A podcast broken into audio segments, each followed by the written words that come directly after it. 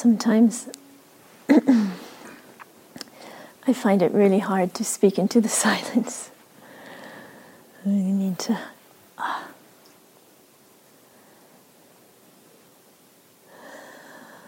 So maybe I'll let the these sticks that are next to me do the talking for a little while at least. So if you notice them, before I just pointed them out, you may be wondering, or you might think, it's a wonderful new decoration in the middle of the hall. So I want to start actually with asking you a question, which is, when you look at these three sticks, what do you see? It's not a trick question. A teepee. Nice. Support. Mm-hmm. Balance.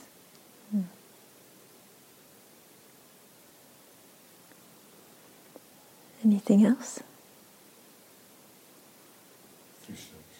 Three sticks. Yeah. That's good.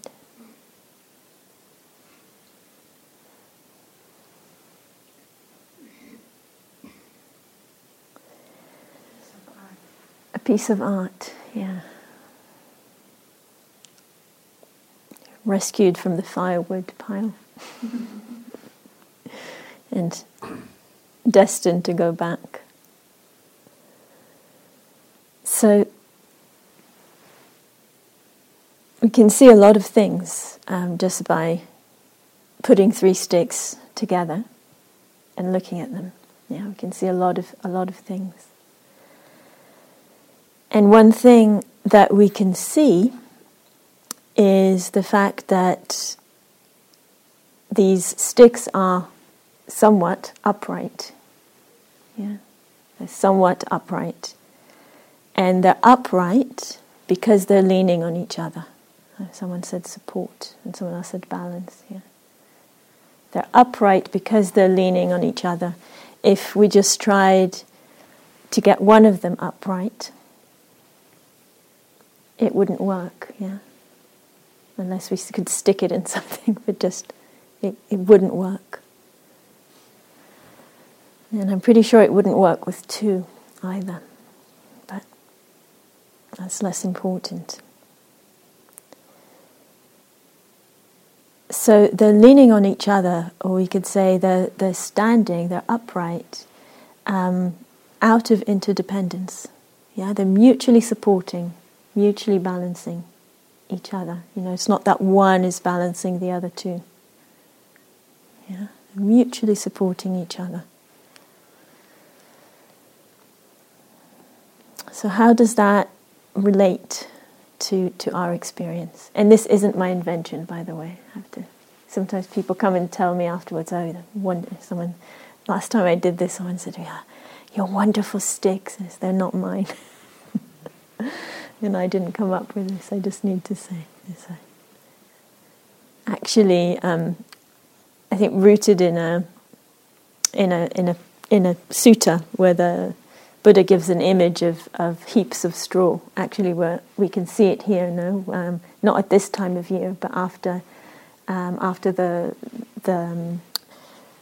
crops are harvested, then you sometimes see piles of straw leaning against each other. Yeah, so the Buddha gives this as an image of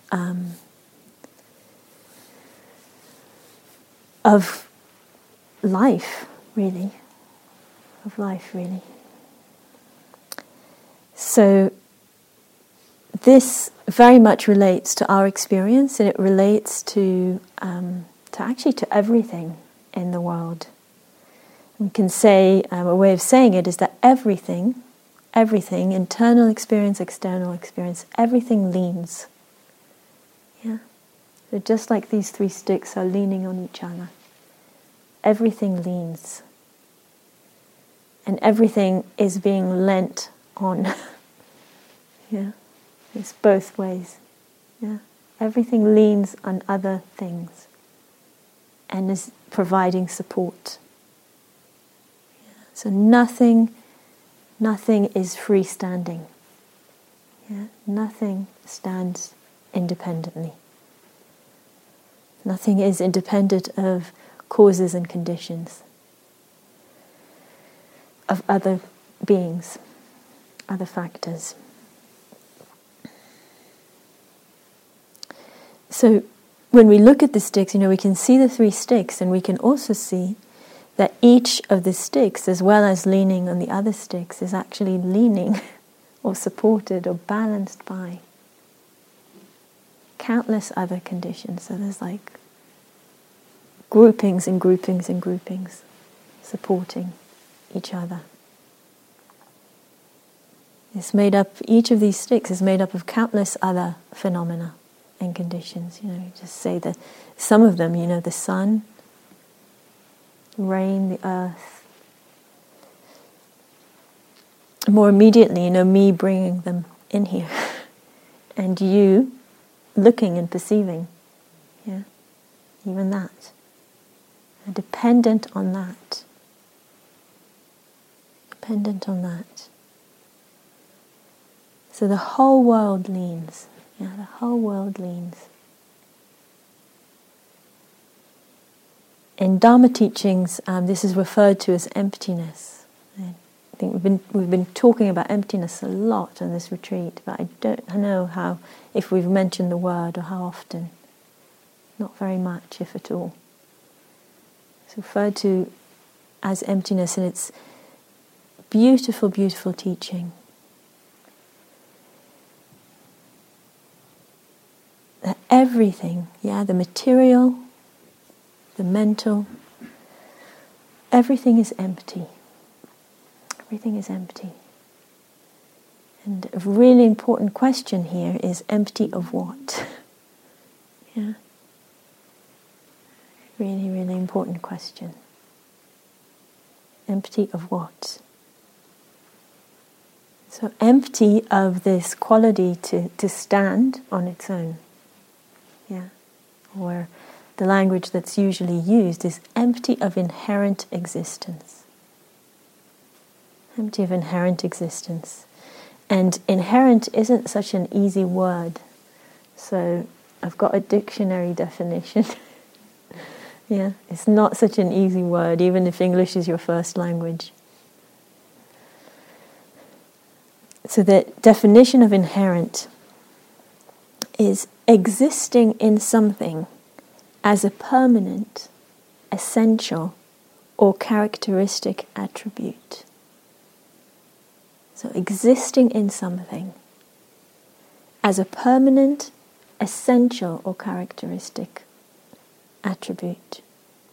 So another way of saying that, things are empty of being separate, empty of being independent. And this links to the chain of dependent origination that I touched on 2 days ago. It was up on the notice board, I think, yesterday. Yeah, just to say, just links to that. Yeah, that chain of how things come together. Yeah, how things come together. And if you read, what was on the notice board, and I'll just kind of highlight that because I didn't say it in the talk. It's not a, or maybe I did and I just don't remember. It's described as a chain. It's described as kind of a linear. This leads to that, this leads to that, this leads to that. But that's a simplification. And actually, there's lots of sub-loops. Yeah. And, every link is actually linked to the other one. So it's a much more complex process. But the important thing about it is that coming together. Yeah, so anything that we experience, anything that we know, anything that exists, is a coming together. Is empty of kind of standing independent of other things. Always a coming together. And also a cause. Yeah, and also an impact. It's really equally important to remember. Yeah, anything that comes together is part of a flow, part of a process, part of an unfolding, always coming together. So another way of talking about emptiness, maybe one important thing here before I speak about the next thing is that sometimes when we speak about emptiness, because we're using the word emptiness, which is a noun, then it can very easily get confusing as if we're speaking about some state. Yeah, it's not a state, it's a process. Yeah, so coming together. It's more a verb than a noun. Another way of speaking about it, and the Vietnamese teacher Thich Nhat Hanh, he often speaks about it in this way. He speaks about that all things, that being empty means that all things are full. Yeah? All things are full. And again, just like with the empty, we can ask, full of what? Yeah? Full of other things. Yeah. So anything that exists, anything that comes together is full of non-inherent things, of non-permanent, yeah, non-essential, non-essence. Yeah, just full of other things. And you know, we can really see it just like we did with the sticks, you know, when we think about our own body. Yeah. My body. I love this. My body, you know, so much a source of identification for us all the time, you know. But there's other beings that inhabit this body, not just me. You know, loads of them actually, on the skin, in the digestive system, and many of them this body couldn't survive actually without, yeah? Couldn't survive without the bacteria in our digestive system which breaks down the food. Yeah, but it's my body, you know, so just like, you know, what else is the body made of? You know, the food we eat, the water we drink, you know, all of that. It's not just that thing, the body, mind. But it's a coming together. And the same, we can look at our mental life. You know, a thought comes, or, you know, a kind of a process of thinking comes, a whole chain reaction of thoughts comes. And we see it as if it's itself, it's this. And yet that too is a coming together. Yeah, it's affected by what's going on in the body. Nathan and I don't know if you remember this, but we used to have this joke about the burger meal at Dharmalaya, which we had tonight. Kind of, it feels like it was fairly light today, but it was like it knocks people out. You know, this joke about who's going to give the talk after the burger meal. You guys seem pretty alert. It was the chocolate, yeah. It's a good combo. Yeah, no, they made the burgers small. I think it's really effective. Anyway, so the thought, the listening, yeah? This talk, you know, if we just go back to the talk, you know, just about the talk, you know, okay, so here are the notes. It's written. It's a thing. What makes up a talk? You know, you're listening. Your tiredness, your alertness, what you had to eat, my tiredness, what I had to eat. You know, if I gave the same talk tomorrow, it wouldn't be the same. If there was one person less, or one other person more here, it wouldn't be the same. Yeah, so things come together. So even something like a thought, a talk, you know, we give it the thingness, but actually a coming together impacted by so many things. You know, mind states. Sometimes we're thinking, it's even the previous thought has an effect on this one. But we don't usually take that into account. Just the previous thought, the habit patterns.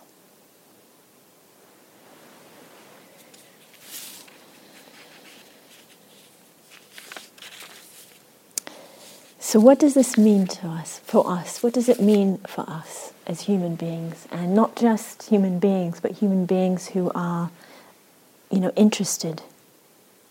interested in the human experience.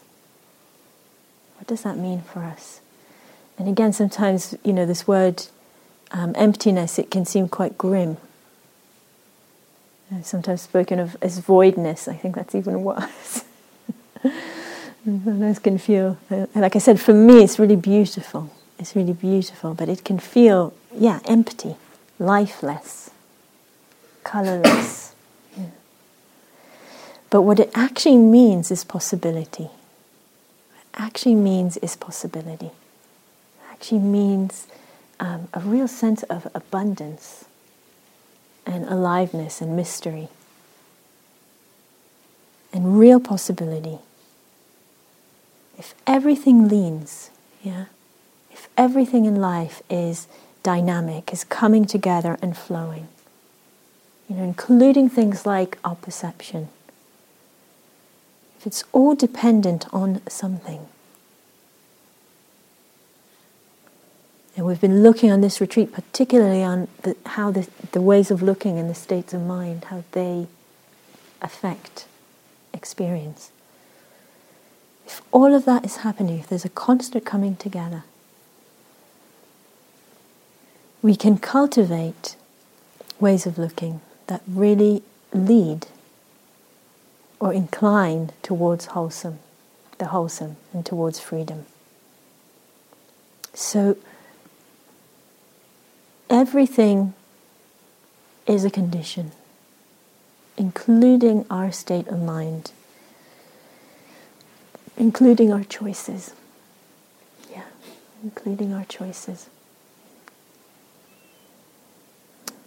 our choices are also a condition in the unfolding of life. And sometimes, they can seem very small, very trivial in the moment. I come into the hall, do I lie down or do I sit? Do I go walking or do I go sitting? They can seem very small. And often we don't know where they're going to lead. But potentially, even a very small moment of choice over time, we're here, and at this point, I just choose whether to go, a little bit this way or a little bit that way. Seems very, very, very minimal, right? Don't like that. But then over time, if I follow that trajectory, where does it go? It'll be very, very significant.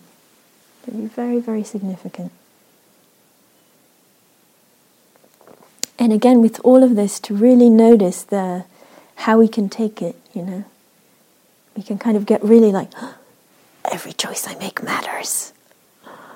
Really tight around it. But that's where, the playfulness that we've really been encouraging comes in, the exploration. And the learning, we learn. We kind of see where things lead over time. So I want to just give a little example of this, kind of how a little choice, a little moment can have an impact. From a friend of ours who was with us on this retreat we do every couple of years, which is a trekking retreat in the Himalayas. And this was on one day when... on this trekking retreat, you get up in the morning and you pack up and you go walking and you haven't really got a choice. The next camp is, X hours away. So, she was feeling quite low that day, and she was noticing as she was walking, just really noticing that she had no energy and she was feeling very low in the body and the mind. And, you know, of course, then thoughts start of like, how am I going to make it? You know, how am I going to manage to get to the next camp? You know, I can barely, you know, I feel like I haven't got the enthusiasm to kind of even go another 5 minutes. And this is going to be a really hard day, really terrible day, you know. All of that kind of unfolds. And then we had a little break, a 10-minute break. And she sat down during this break. And she remembered something that one of us had said in the talk. I don't know if it was the previous day or a few days before. And what she remembered was about changing the way of looking, just like we've been practicing here. And what came up for her was just, what if I just let go into the earth right now? She was sitting on the earth, this beautiful forest. What if I just let go into the earth right now? You know, let go of the struggle. Let go of the resistance. Let go of the tiredness. What if I just let go into the earth and become the earth? And in that moment, you know, there was that intention, there was that curiosity, and it just fell into place. Yeah, it fell into place. She felt this surrender into the earth. And for the rest of the day, she told us later, for the rest of the day, whole day, well, it's not a whole day that we were walking, but the rest of the time that we were walking, every step was a surrender, a letting go into the earth. And the physical tiredness was still there. It just wasn't a problem. It just wasn't a problem, because it was one step at a time, letting go into the earth. And her description was just really being so open to the loveliness around her, so open to the beauty of nature. So nourished. Yeah. So just, you know, just a moment of sitting down, of checking in, of feeling what's there, of remembering something wise, and then being able to apply it. And then the whole day shifts. And of course more than just that day. Because then there's that experiential confidence of this is possible, even if I can't always access it, you know, because there's lots of conditions, not just me. So even if I can't always access it, I know that it's possible.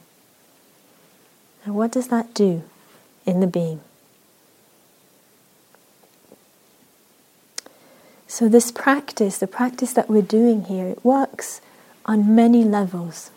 Yeah, and I just want to pull some of them out, because often, you know, as we're practicing, as we're doing, going through the process of the sitting, the walking, the retreat, we can lose touch with kind of the bigger picture of what's actually happening, or what we're actually uncovering or nourishing in the process. So the practice works on many levels. On one level, it increases calmness in the mind, as we've said from the beginning, so that we can see more clearly. And often on retreat, this, what I just said, sounds like such a joke, because what we're actually feeling like we experience is not calmness at all. There can be like, you know, major storms or confusion or whatever, you know. But the calmness is increasing. Calmness is increasing, and sometimes we can't see it. You know, we're actually seeing something more clearly, and it's taking up the space. Yeah, and it's slowly, slowly increasing, and the clear seeing also. The second thing that is happening is that we're developing pliability and flexibility of mind. Yeah. I'm not sure if we mentioned this yet. So we're really, as we're practicing, as we're kind of both calming, seeing more clearly, and engaging in different ways of looking, in different ways of relating to experience, the pliability and flexibility of the mind grows, so that we're not limited to the habits that have kind of been making their grooves through our lifetime. We're not limited to the habitual patterns. Yeah, there's less rigidity and there's more, again, more possibility, more richness available.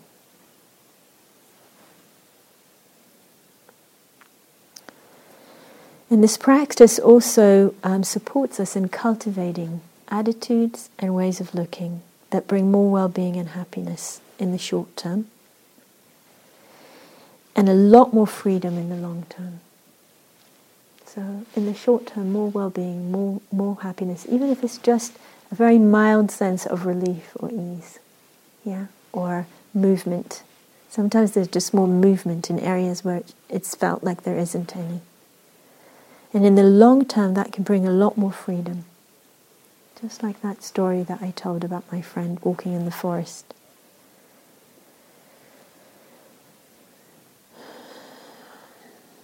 So I want to say a little bit more about this cultivation of attitudes and ways of looking that bring more well-being, more happiness and more freedom. And it's such a key aspect of our practice. And, you know, we've mentioned quite a lot of them. And probably, I probably don't remember, but I've probably actually even spoken about it in the same way that I'm speaking about it now. Hopefully you don't remember either. Just joking. Hopefully you do remember. But ways of looking like, you know, patience, generosity, gratitude, metta, equanimity, compassion, devotion, wisdom, clear seeing, determination. All of these are ways of looking. All ways of looking. Courage, honesty.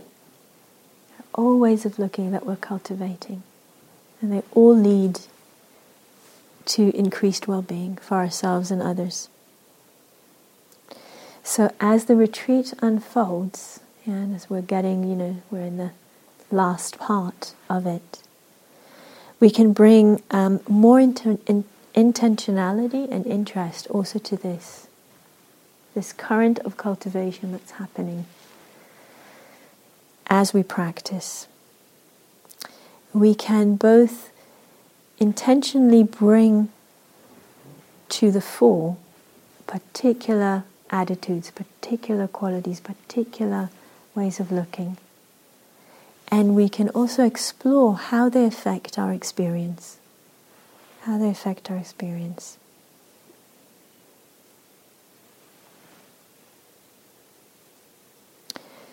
the happiness and well-being that's generated by these kind of ways of looking is not dependent on external conditions. This is really, really important. It's not dependent on external conditions. It's not dependent on getting what we want. Yeah. Or keeping away what we don't want.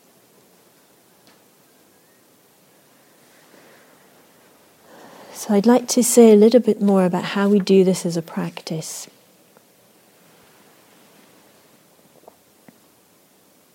So the first way of doing this as a practice is kind of what I just said, is bringing intentionality and bringing to mind this process of cultivation. And I was saying this to someone over the days, this word cultivation is wonderful. It comes from agriculture, yeah. So it's really about preparing the soil, putting in the seeds, creating the best conditions for things to grow. But then it's not just up to us if they do or not, you know, because they also depend on other conditions, just like seeds do. You know, we can't control the rain and the sun.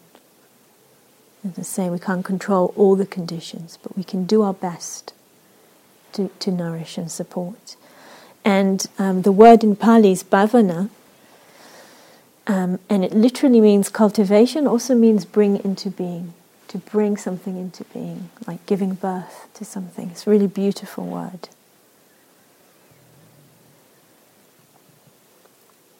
So I want to look at a few specific of these wholesome ways of looking, just so that we can get a bit more of a flavour of how to practice with them, with the specific.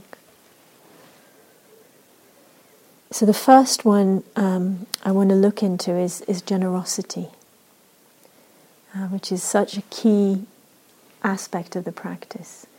And one way of practicing with generosity is actually, the Buddha used this a lot. When we feel unsettled, or there can be tension or contraction in the mind or restlessness, any kind of difficult state in the mind, the Buddha used to recommend reflecting on your own generosity as a way of calming the mind. So we can bring to mind times when we have been generous. And that supports a sense of well-being. And that well-being and happiness supports the calming of the mind and the body. That's one way that we can use generosity as a practice. Other ways. So as you do your karma yoga jobs here, twice a day. This is a really special retreat where you have 2 jobs a day, and most retreats you only get 1. That's a real opportunity as you do that, and it's been really obvious watching people do their jobs. Can really feel that sense of generosity as we're doing this, doing it as an offering. I've been a few times. I've gone to the loos right after they've been cleaned. And I feel like always there's something really special in there. It's like you can feel it's not just the essential oils or whatever the cleaning product is. It's there's something in that kindness and generosity and the intention of whoever's cleaned it. You can really feel it. So really connecting to that as we do our jobs. Yeah, it's a real that sense of offering, of doing something with that care. As we sit down to practice or do our walking practice, connecting to that also being an offering. It's an act of generosity, it's a gift. We're giving to ourselves, we're giving to others, sharing the space with us, and we're also giving to the world. It's a real offering when people come together and do this. Yeah, it's a real offering, and really connecting to that sense of offering a gift. Practice of generosity is also opening to receiving. We're also opening to receiving. We're also recipients of generosity. From each other. It's all the jobs we do from the Dharmalaya team. Someone left a beautiful note thanking the kitchen team today for the love and the food and all the care. So we're recipients of all of that. So opening also to that which we receive. Little moments when we do something for someone else on the retreat.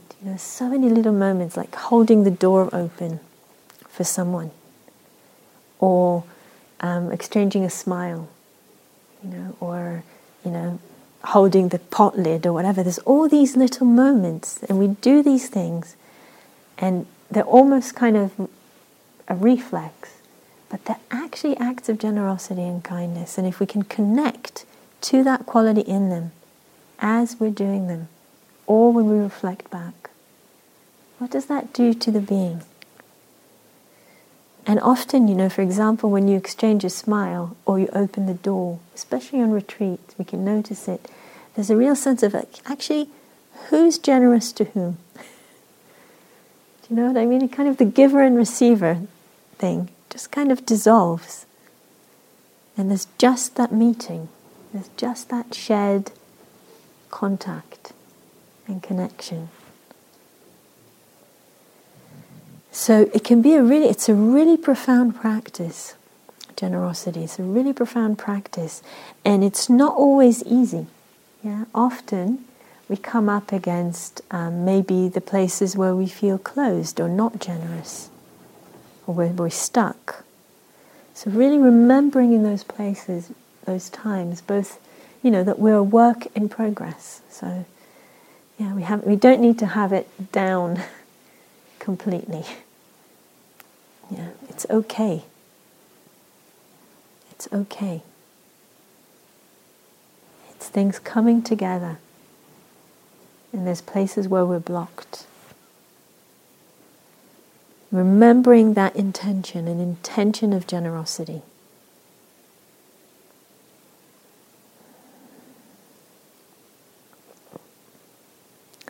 A friend of mine, I often quote her on this, who suffers from depression.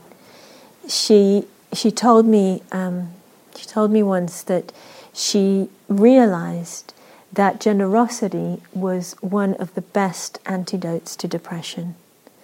That if she could catch herself when she was starting to spiral down into depression, she could catch that, see that, and then do something for someone else. Usually, for her, this is not true for everyone all of the time, but for her, it would just kind of pick her up out of that spiral, get her out of that loop.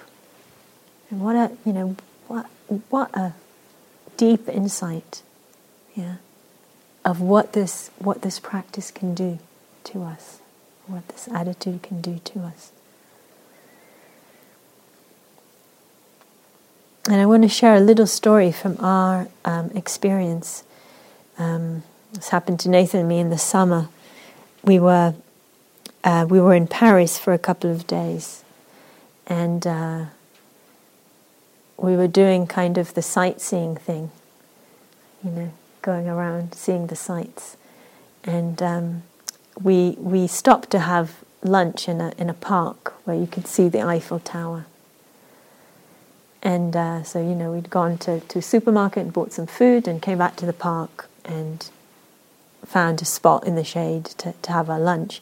And it was very busy. I think it was the weekend. There were lots of people in the park having picnics. It was a beautiful day. And even before we sat down, I noticed that amongst all these picnickers, there was a group that was quite different. The four men lying in the grass, fast asleep. And I could, you know, immediately tell from the kind of what they were wearing, how they looked, and most of all from the exhaustion that just kind of was palpable, even quite a distance away, that they must be refugees. And we sat down, so Nathan had his back to them and I could see them. And they were sleeping the whole time. And the whole time we were having our lunch, all I wanted to do was to take some of our food over to them.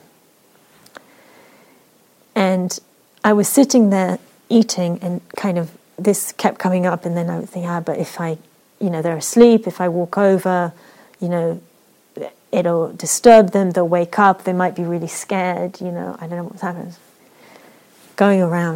Stories going around in my mind. And eventually I said to Nathan, you know, there's this group of refugees behind you, and I really want to take some of the food over, but I'm concerned how to do it. I don't know how to do it.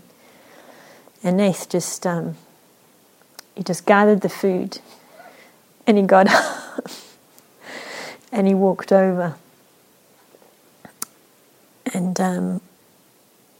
he bent down, and one of the guys sat up, and he gave him the food. And he thanked him, and he walked away.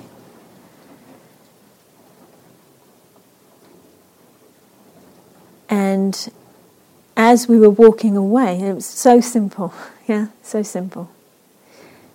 As we were walking away, we kind of, you know, we didn't want to too overtly kind of be staring at them, but we kind of peeked back once in a while, and we could see the man who had woken up when Nathan came over. He was waking the others up and sharing out the food with them. And I honestly cannot say who was more grateful in that moment, you know, if it was me or us or them, you know, it was, yeah. Such a powerful movement in our lives. Now we underestimate it and forget it so much. And we get limited by the stories our minds tell us, like I was, you know, like I can feel, I want to do it, and then all these things of like, what if, what if, what if? And then so simple. That sense of like, yeah, in that, you know, who is actually more grateful? Who is the giver? Who is the receiver? Who is the beneficiary? And so back to these. Yeah. It's all connected. It's all connected. It's empty of this separation.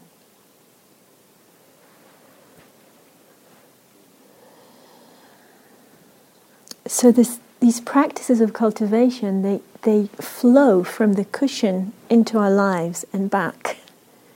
Yeah, that's part of what's so beautiful about them. Yeah, we cultivate them on the cushion, and they come with us into life, and we cultivate them in our lives, in our daily lives. Not that this isn't your life, in our daily lives, and they flow back into the practice. Yeah, it's a constant, constant flow.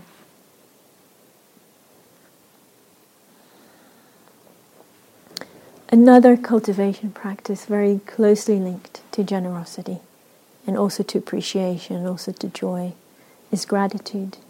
Yeah, very, very closely related, as the story I've just told kind of really illustrates. And there's been a lot of modern research, psychological research, particularly about gratitude, really linked to well-being and happiness. And if we reflect on our own experiences of feeling grateful, of receiving, and that acknowledgement, that gratitude that arises, it really opens the heart. Yeah, really opens the heart. And kind of really supports us in resting back into this web of the sticks, into this web of the coming together of life, the causes and conditions of life, and our non-separateness. And it also really builds resilience. Yeah, it really strengthens. It's a quality of strength that has a lot of power in it.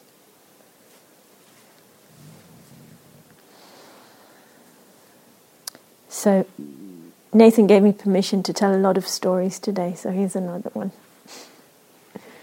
Another story.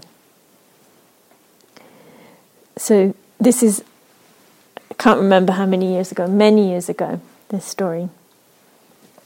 And we were waiting for a train, and a train station, I think we were in Nagpur. And I was wearing Crocs. I think everyone knows what Crocs are, right? Yeah, they're quite loose on your feet. So I was wearing a pair of Crocs, and it was very, it was quite crowded when the train came. It was quite crowded getting onto the train, so there was quite a rush. And as I was getting onto the train, you know, I was kind of on the one foot was on the carriage already, and the other was dangling in the air. The Crocs slid from my foot and fell down into the gap between the train and the platform. Yeah, down. And I just, you know, carried on getting on the train and thought, okay, you know, there goes the Croc. I've got another pair of sandals or flip-flops or shoes or something. I had another pair of footwear in my bag, you know, I'll be fine. And, you know, it's gone. But the people on the platform didn't want to let go of the Croc so quickly, and there was kind of this whole group creativity effort going on to get it back from that gap. I'm trying to remember what it included. It certainly included lowering a small child into the gap and try and get it out, which terrified Nathan and me. It didn't work.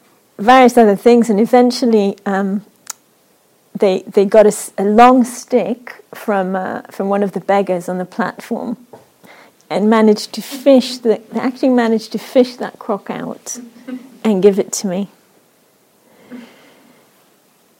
So there we were, sitting on the train, reunited with the croc, and we were both kind of feeling this real, gratitude and just kind of like, wow, at all that, goodwill that had been there, and the creativity, and that kind of just, all within just a few minutes.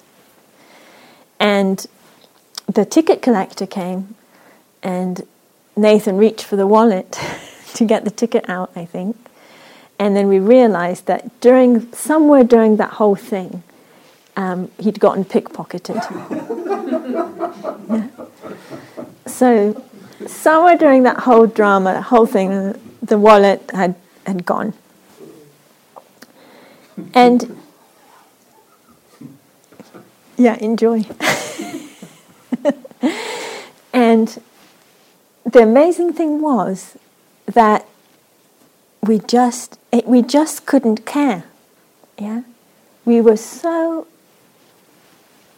full of gratitude. Yeah, and that experience of that goodwill and that creativity, that the fact that the wallet with the train ticket and a few hundred rupees or whatever was in it was gone, it just did not stick. Did not stick. Yeah.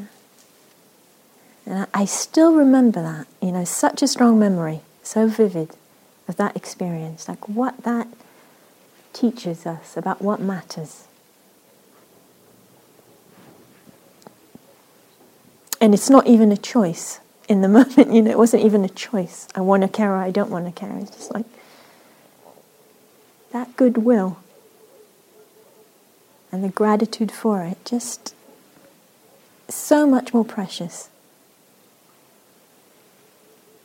And so that kind of resilience, yeah, that, bad things, unpleasant things can happen.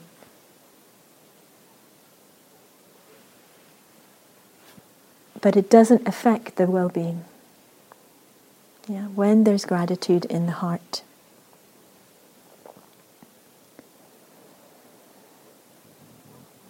So we can practice gratitude here on retreat. Yeah, something we can bring in. And I think some people are already doing that. And we can do that. Opening to appreciation and gratitude towards ourselves for, our commitment and for our good intentions and for showing up. Opening up to appreciation and gratitude towards each other. When we see someone else, practicing dedicated, or when we see someone else doing something that is supportive to us. As we take food, the appreciation and gratitude for the fact that we have food, and then that food is of this kind of quality and prepared and bought with this kind of care. Yeah, so we can really, really take time to open to that and to see how that affects, what effect that has.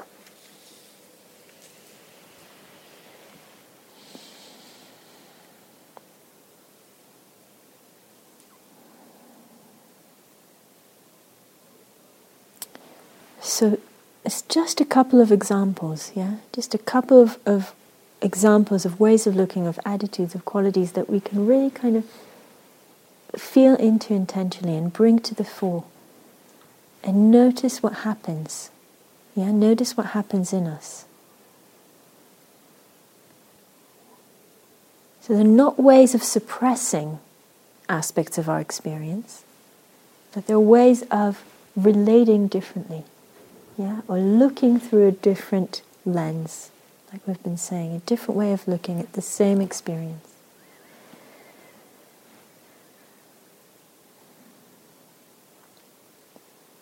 Remembering that, what's happening, we're learning to look, we're learning to let go of our struggle, of some of our struggle with experience, trying to make things be a certain way.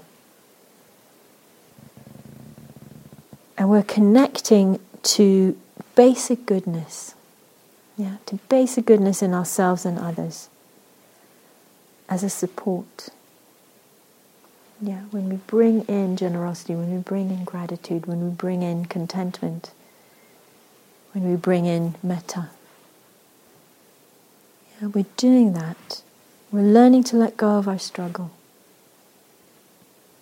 And we're connecting to basic goodness and worth as a support.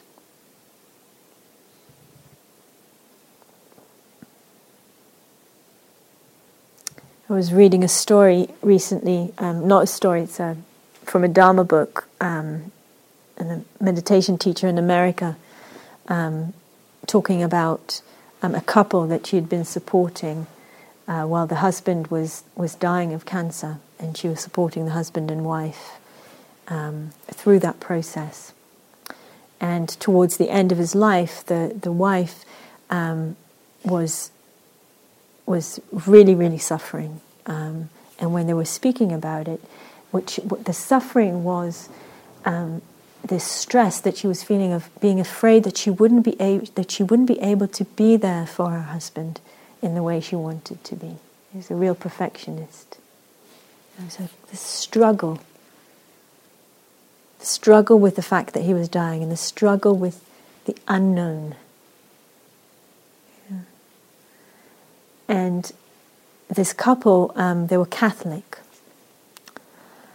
And so, apparently, I didn't know this before, in the Catholic tradition, there's this phrase that they use, which is, "I consent."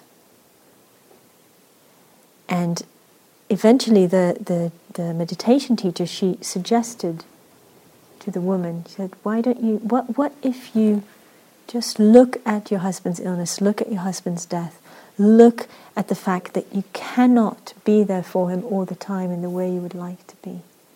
And you consent.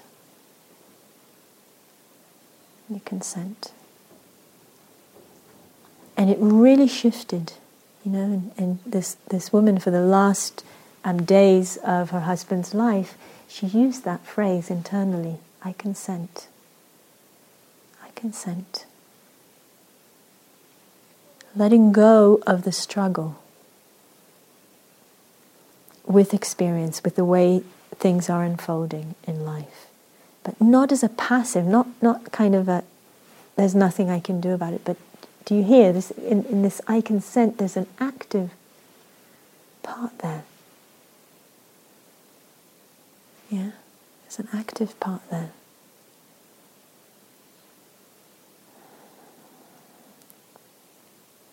So very, very key, learning to let go of our struggle with experience through these ways of looking.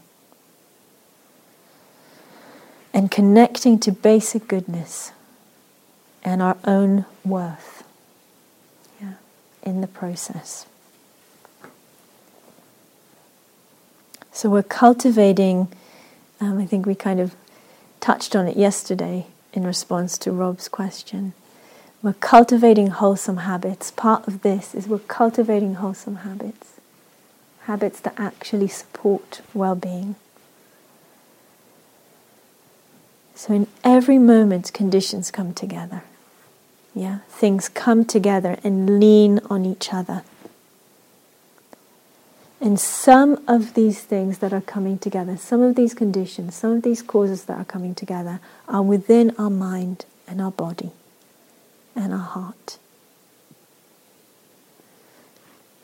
As we deepen in practice, we become more sensitive to that. We'll become more sensitive to what conditions are coming together and are not in our control, and what conditions are coming together and can also be attended to and shaped by a way of looking. And as we become more sensitive to this process, we can align ourselves more fully with our deepest aspirations. Yeah, our deepest aspirations for our own life and for life on earth. Yeah, so we become more sensitive, and that allows us to align more deeply. And this is so important to all of us. Yeah, that we keep doing that we keep refining that sensitivity, that we keep cultivating these ways of looking, that we keep building those tools to attend to life and to align with what really matters to us. The greatest act of generosity and compassion that we can do.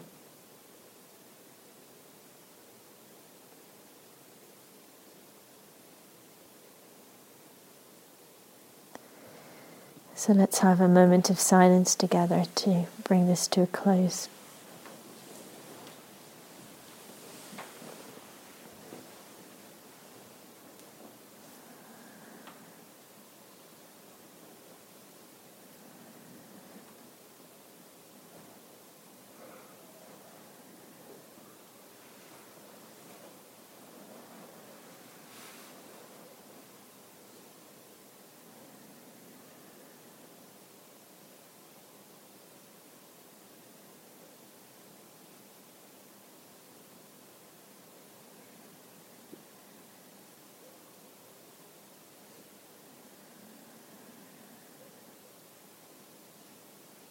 May our practice together be for the benefit and the well-being of all beings everywhere, including ourselves.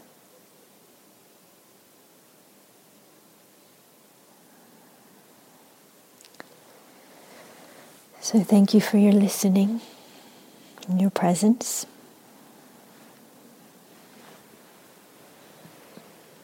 We'll have 15 minutes before the final sitting together.